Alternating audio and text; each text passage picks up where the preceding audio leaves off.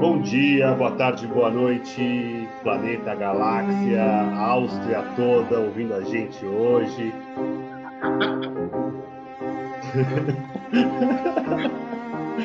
O que você falou para falar, né? Eu falei pro Fernando pôr no mudo. Ah, tá. Vou começar de novo.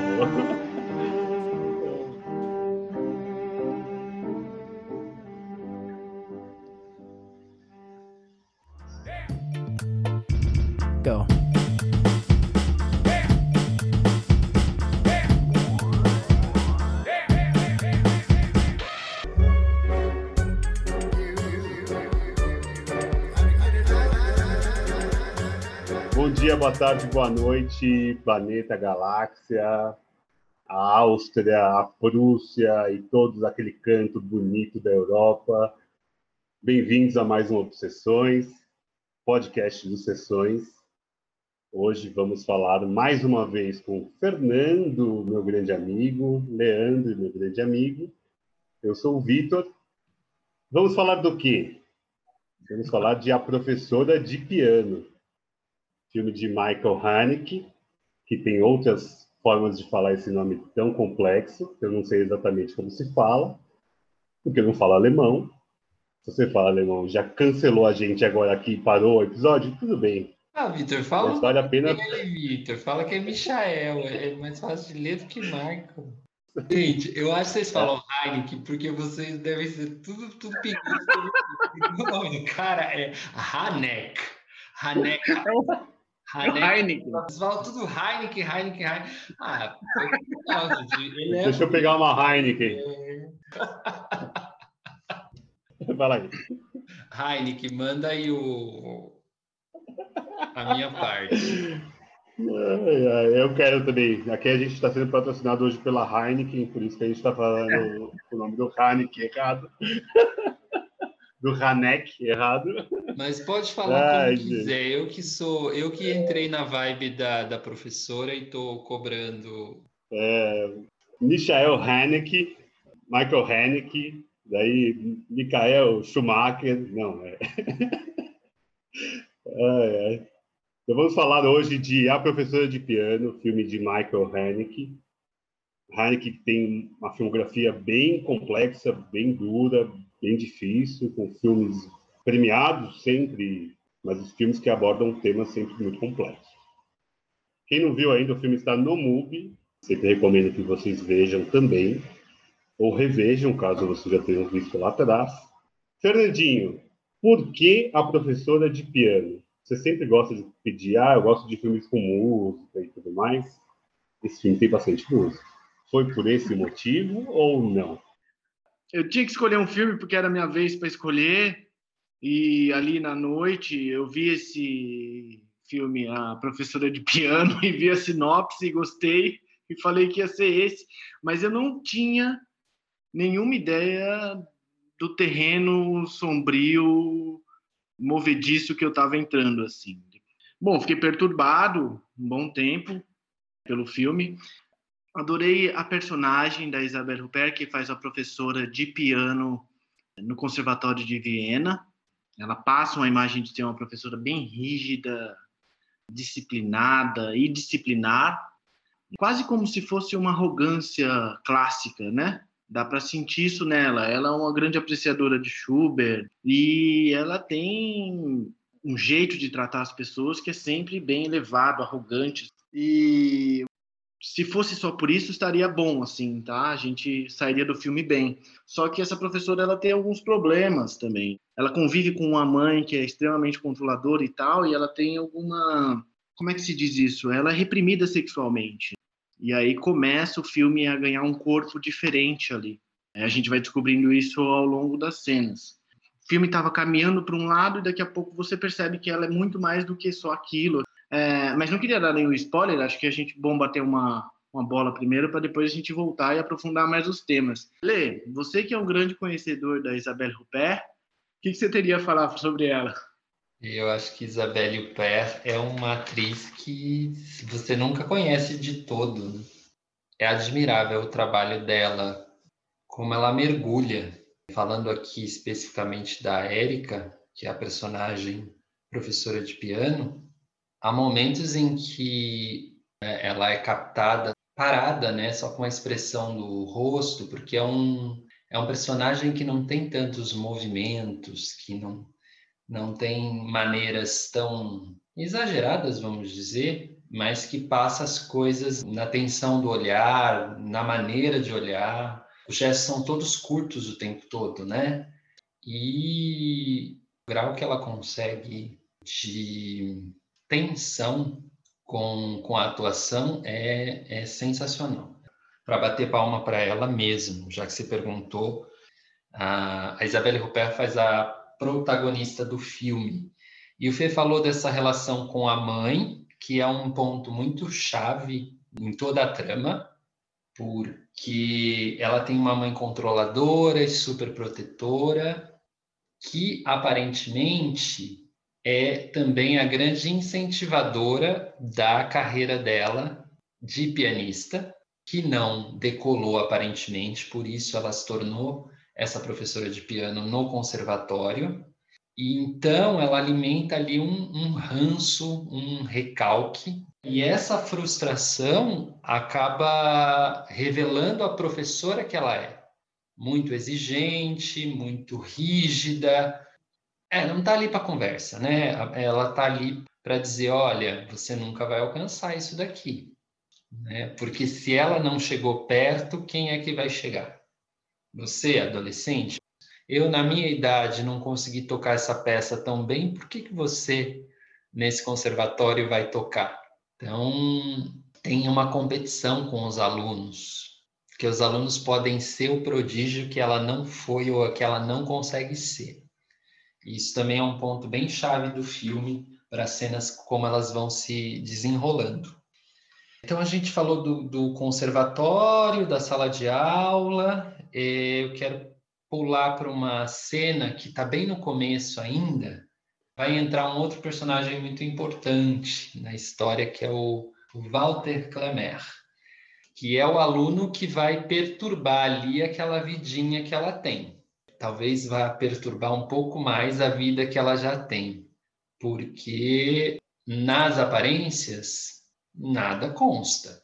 Mas quando essa trama vai demonstrando e vai revelando a intimidade da Érica, o negócio vai ficando mais pesado.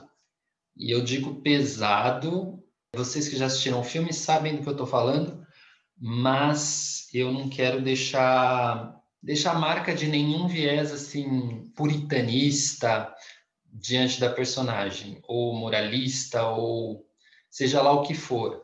E também não quero dizer que ela é uma pessoa perturbada ou que ela é doente, porque, enfim, eu, eu não, não tenho competência para isso. Embora seja ficção, né? Eu não tenho competência para nem para a Érica para dar algum diagnóstico de algum ismo que ela tem, mas que é um filme cheio de ismos, ele é ismo nesses, nessa ideia do sufixo de doença mesmo. E essas doenças da, da emoção, da alma, enfim. Então aparece o Walter Klemer.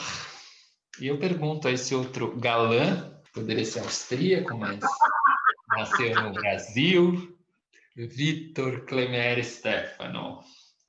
Eu, eu, queria ter dedos longos e rápidos igual dele, né? Cenas de, de piano são muito bonitas do filme. É uma parte bem forte do filme, a parte musical. Para quem gosta, claro, de, de música clássica, que é um, é um tipo de música que eu sempre admirei, mas eu nunca consumi. É difícil consumir esse tipo de, música, principalmente aqui no Brasil, a gente não tem uma cultura de música clássica e a gente está num filme de um diretor austríaco que é o berço. Mas música clássica está na nossa memória infantil, né? Se a gente lembrar de filmes de Capau, é, até, sei lá, o Fenômeno do Pernalonga também tem bastante. É, peraí, deixa eu ler aqui o que ele escreveu. o Clemet aparece. Eu levanto, tá. Eu não lembro da cena, pra falar a verdade.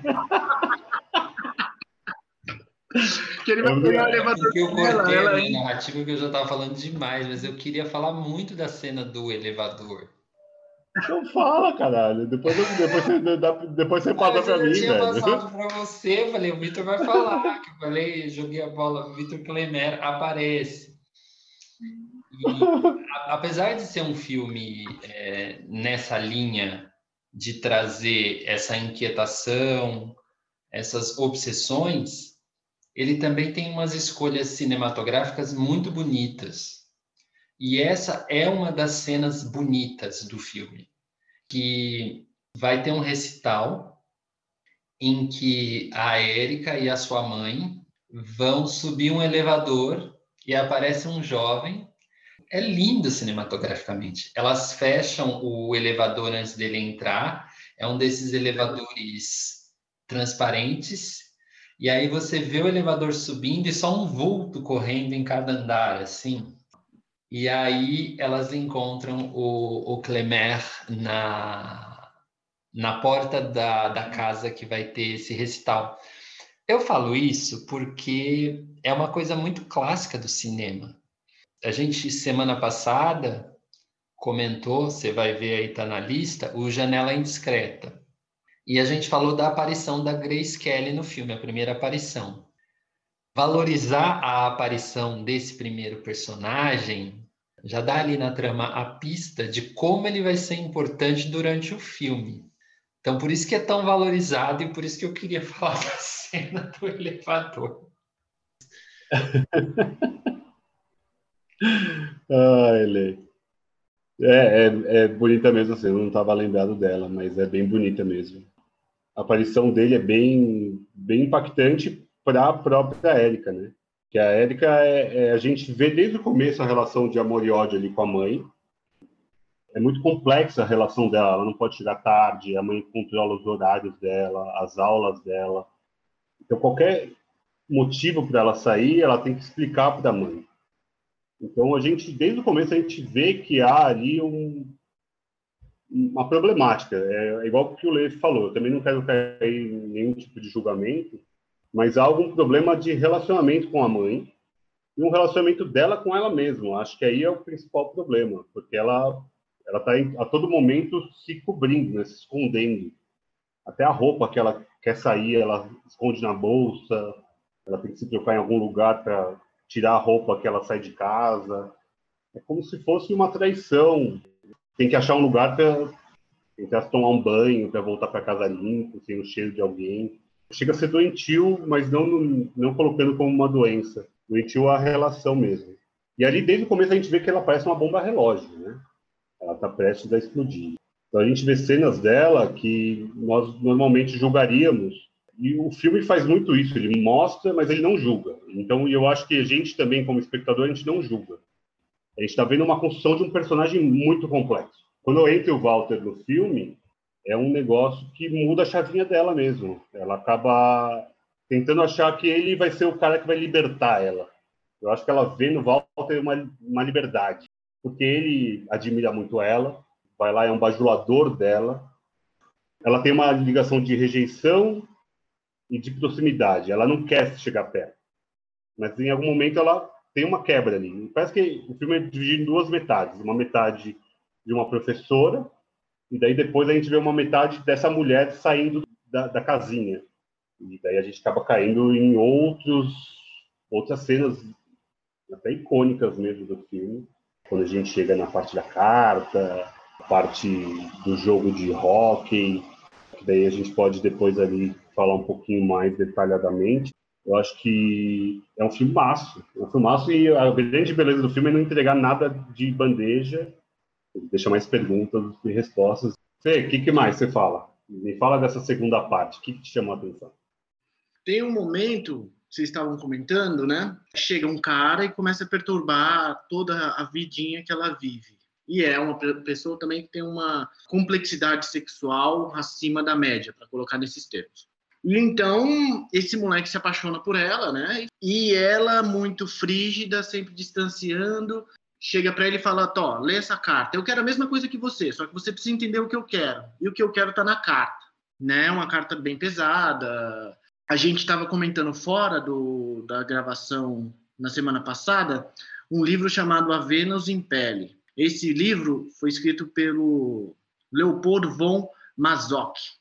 E o termo masoquista vem daí, do nome desse cara, um cara do século XVIII, eu acho, se não me engano. O livro é bem bom, em que o cara meio que pega uma mulher e fala: Meu, por favor, me bate, eu gosto de sofrer. E ele, tipo, fica o livro inteiro nessa pira, tá ligado? E a mulher o faz, a mulher entra na vibe dele.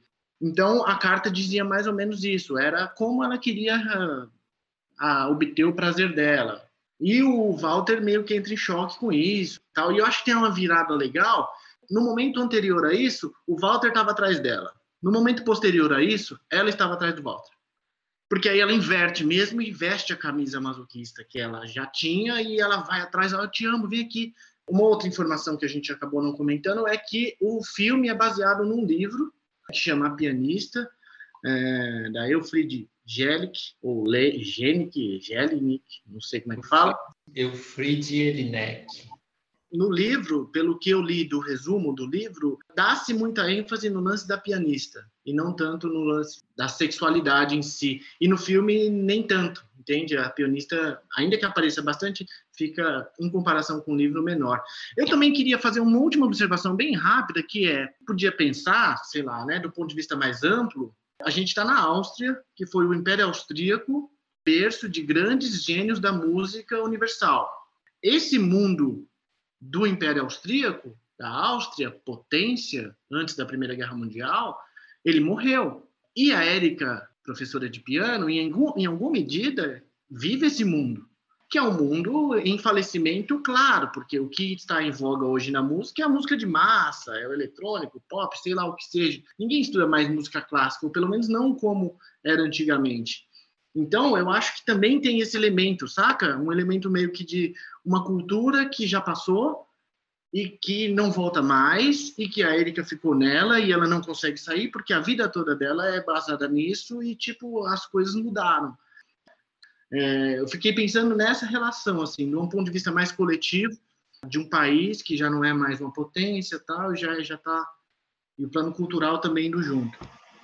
Ô Fê, é, é, acho que faz muito sentido isso. Eu, eu também refleti muito, é, vendo outros filmes do Haneke, e a gente também comentou A Vida Invisível, que também tinha uma pianista, né? E me parece que há uma melancolia gigantesca em não quem toca piano, não, não vou fazer esse tipo de, de colocar essas pessoas numa caixa, mas me parece algo mais voltado para um sentimentalismo mesmo, não para uma expansão. Parece que é algo mais in do que out, digamos assim. E me parece também quem estuda piano clássico ou qualquer outro tipo de instrumento de, de música clássica é uma abnegação, né? Parece que a, a única forma de você conseguir é a perfeição. E isso é, claramente gera obsessões, sem fazer trocadilho com, com o podcast, me parece, eu olhando absolutamente de fora, me parece algo que é muito focado nessa perfeição, essa busca da perfeição.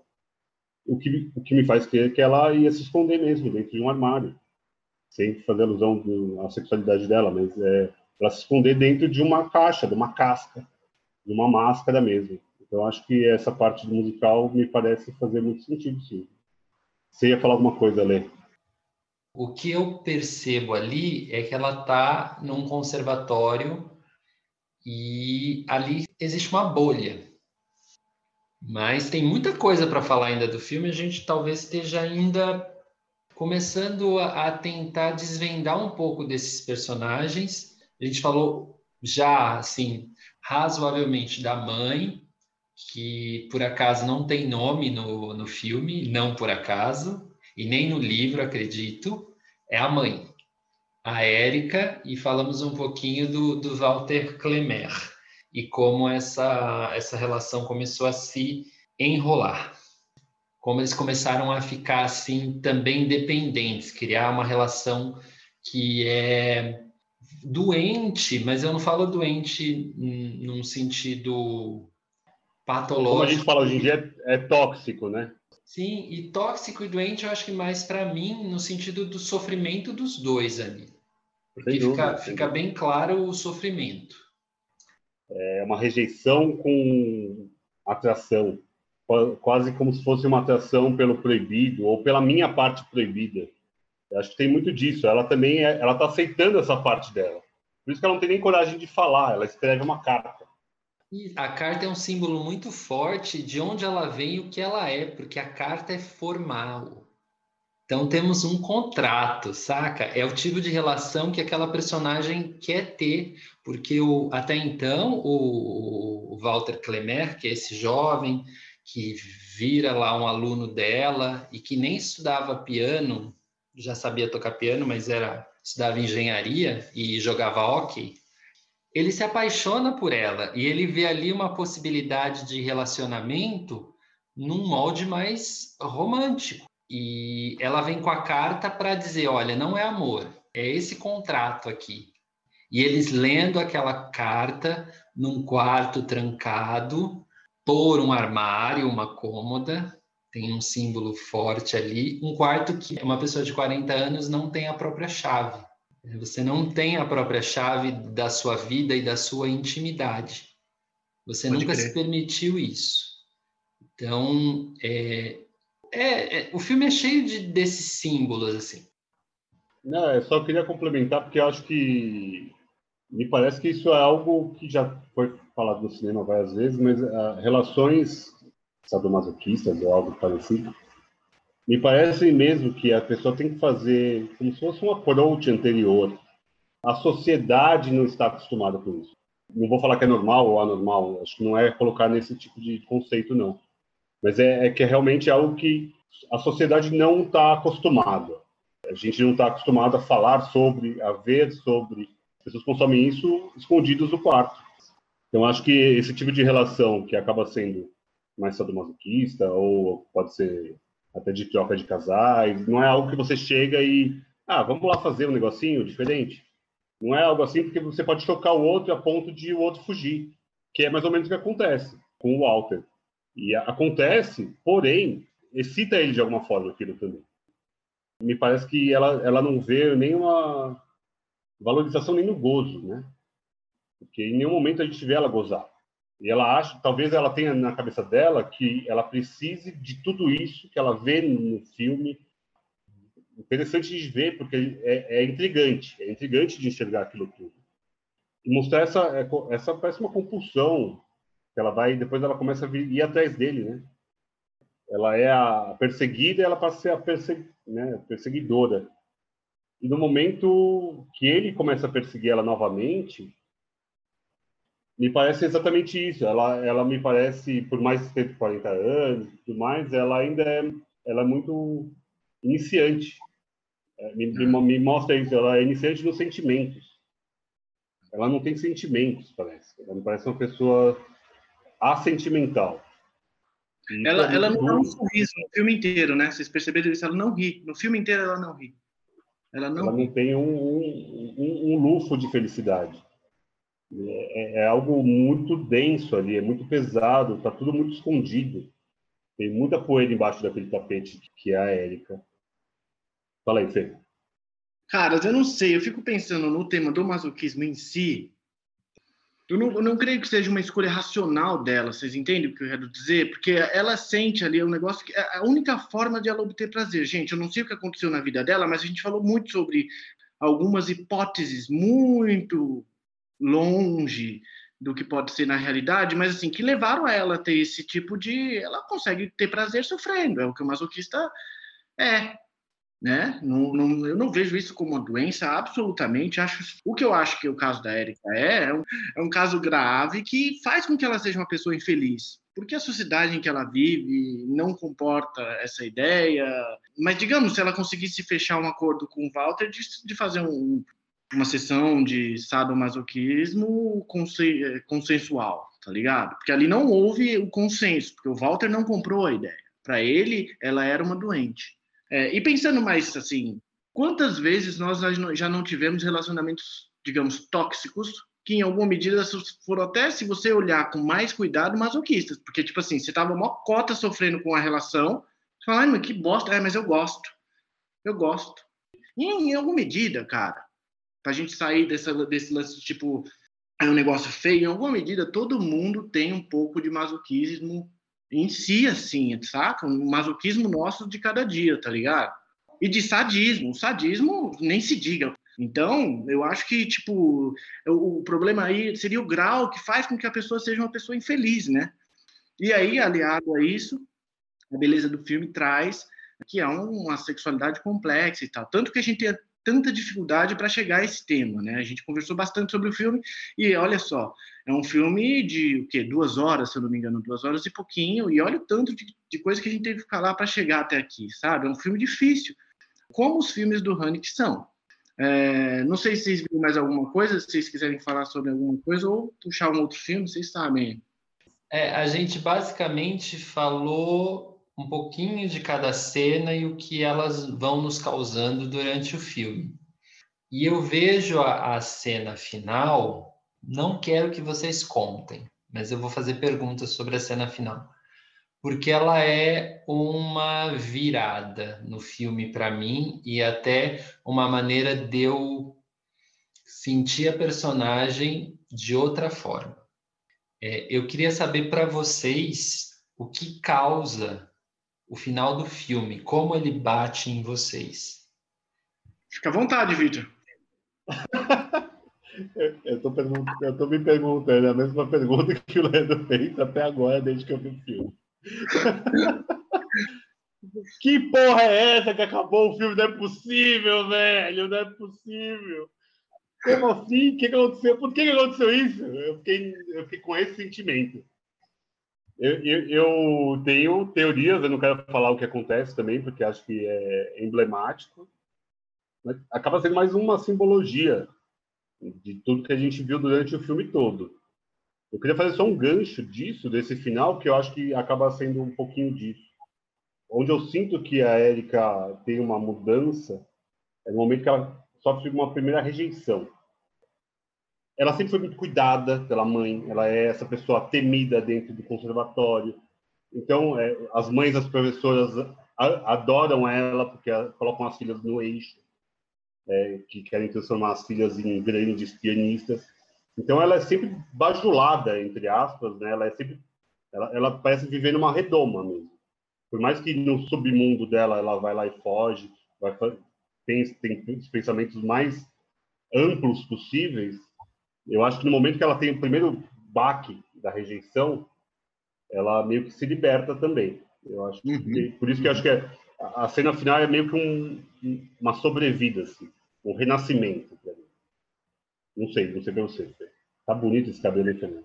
É isso, é isso, Vi. É, agora que você falou, eu entendi o filme, assim, eu acho que o final. eu falei, mano, agora é isso, gente. Eu acho que foi uma libertação dela ali, aquele momento final. Porque a gente acaba esperando que vai rolar uma. como se fosse uma vingança, né? Ah. E acaba sendo uma vingança contra ela mesma. Ah. Contra aquela Érica que ela quer matar ali. Eu acho que é isso, não sei, o Leandro fez questionamento com resposta, sabendo todas as respostas, conversou com o Heineken, ligou lá para ele. Você tem essa leitura, Lê? Essa inconclusão do final realmente causa um incômodo. Mas, para mim também, essa coisa da libertação. E uma libertação que não é tão libertadora, porque ela continua na automutilação. Uma pessoa que faz um gesto daquele, e a maneira como a cena é feita e como a, a Isabelle Huppert interpreta é, é realmente uma coisa que parece se sente em você. Olha, olha o que estão, olha o que estão me causando. Essa mutilação parece que representa tudo que ela que ela sofreu até ali. Então é um momento que você consegue empatizar com a personagem. E aí você vê assim a humanidade, assim, você fala, uau, é, a gente é igualzinho, assim, em, em vários aspectos. E outra coisa que eu queria perguntar: uh, o que de bom acontece no filme? Bom no sentido bom da palavra. Ah, ela se descobriu, cara, em alguma medida, com, com todos os problemas e tal que ela passou, eu acho que foi importante para ela passar por isso, saca? Ah, acho que foi um aprendizado para ela, assim. É, porque, porque, como o Vitor falou, ela parecia ser uma pessoa emocionalmente, não digo infantil, mas ingênua ou pouco desenvolvida do ponto de vista emocional, no que diz respeito a relações. Até porque, com essa complexidade, com essa libido contida, é, ela não conseguia ter uma relação. Estou sendo otimista aqui, tá? Não, acho, não sei se o Haneke concordaria comigo, acho que não, mas eu, eu, eu vejo que foi bom para ela passar por esse filme inteiro, entendeu? É, a gente conversando aqui, eu fico só com a cena final. Eu acho que é a única coisa boa que acontece. É o único é. momento que talvez a esse, esse algo verdadeira. bom, esse algo bom, lógico que passa por um viés de quem assiste, mas eu quero levantar uma hipótese. O, uma das coisas que eu fiquei pensando que poderia gerar algo interessante ali ou mudar um caminho é o fato da aluna dela acabar com os dedos no vidro porque é, talvez seja o gatilho ou engate para ela parar de perseguir o sonho. Você, hum. em alguns momentos, eu pelo menos, eu enxerguei a Madame Chaubert, que é a mãe dessa aluna, que é a Ana Chaubert, como o passado da Érica. A mãe dela também foi aquela mãe que acompanhou ela até o conservatório e que forçava ela a aprender. E você percebia que para aquela menina estudante ela sofria muito com aquilo muito. Uhum. ela chega ao ponto de, de se descontrolar de, de ter diarreia antes de fazer um ensaio.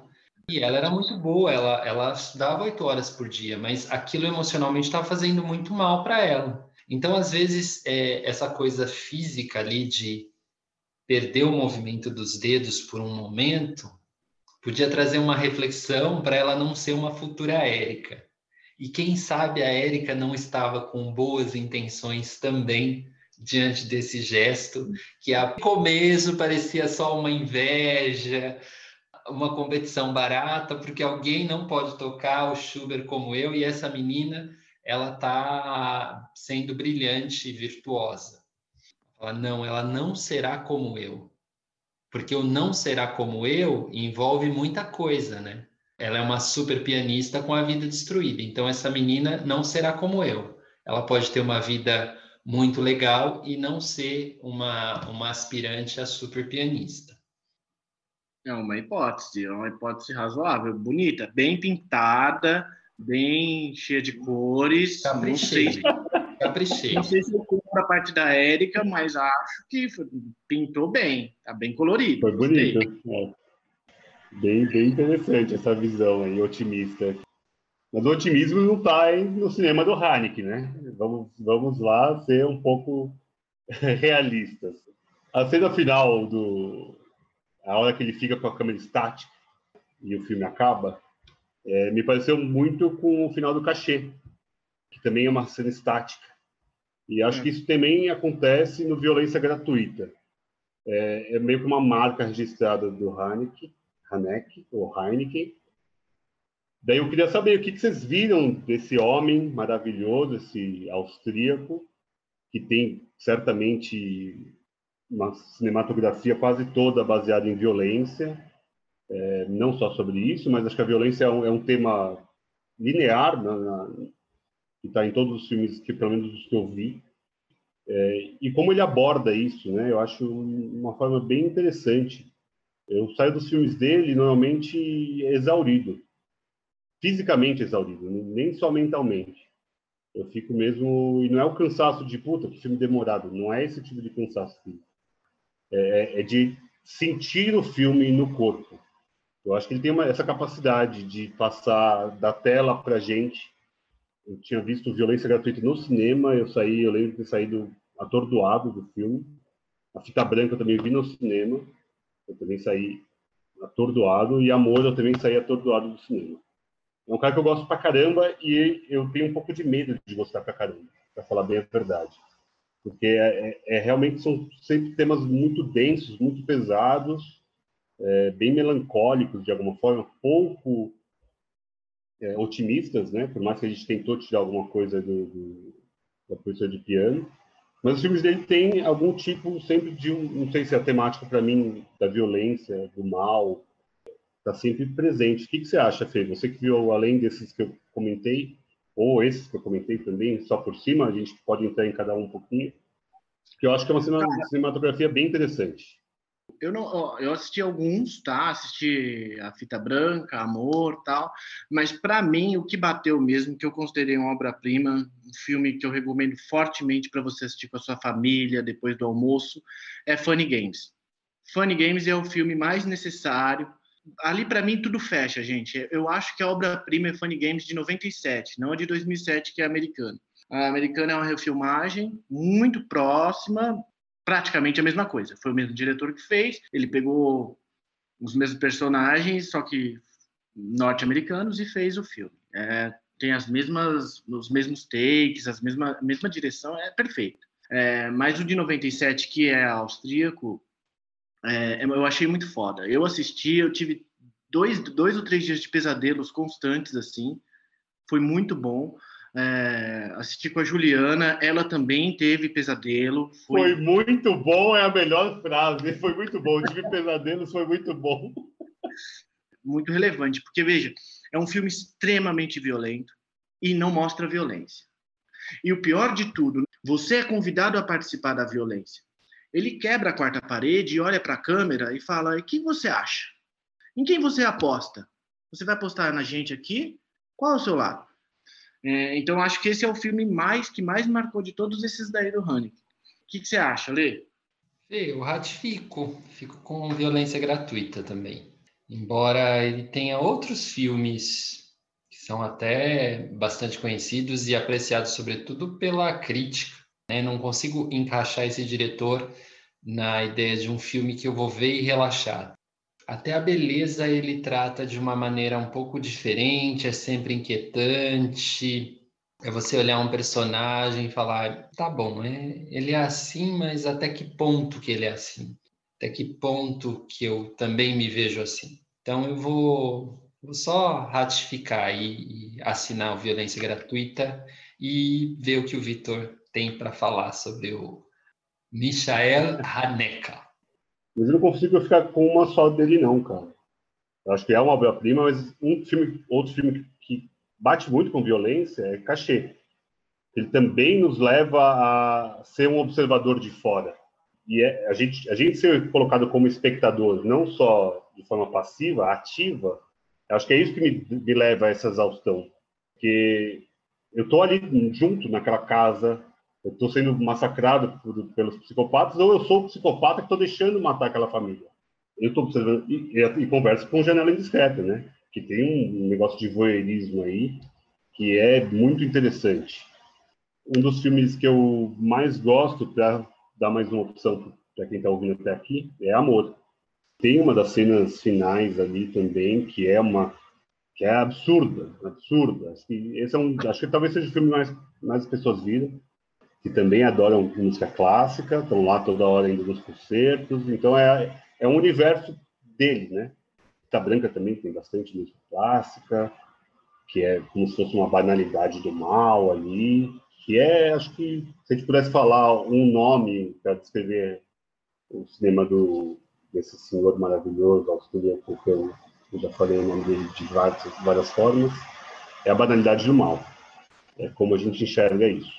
É, código, o código também tem isso, é, o Benes Video também tem isso. Então, é da onde surge essa maldade do ser humano? E ele tenta responder e sempre deixa muito mais perguntas do que respostas. Eu acho isso muito legal. Eu gosto muito disso no, no cinema dele. Ele não é tão palatável, mas ele também não é descritivo. É igual o que você falou. A gente vê um filme de massacre, mas não vê nenhum massacre.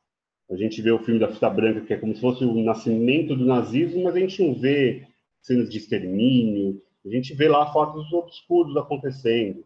Acho que a cena mais dolorosa de se ver é do amor, porque a gente vê o que ele está fazendo, talvez por amor mesmo, mas é, é, sempre isso. De onde vem essa maldade? Acho que é isso que o Haneke, deixa para gente. O que vocês acham? Tem mais alguma coisinha?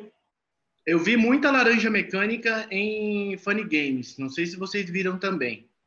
Bonitos, garotos bonitos, educados, psicopatas claramente que estão aí pela rua, que a gente chega, troca ideia e deixa entrar em casa, saca? Bom, é isso, gente. A gente fez um apanhadão de, desse diretor, que é renomadíssimo, vencedor de vários prêmios, merecido.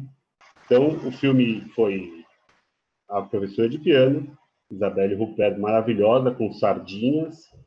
Michael Haneke, sendo esse psicopata moderno, trazendo para nossa contemporaneidade o que é a maldade, uma pergunta que fica sem resposta. Mas nós ficamos por aqui, foi mais um Obsessões. Sigam a gente nas redes sociais.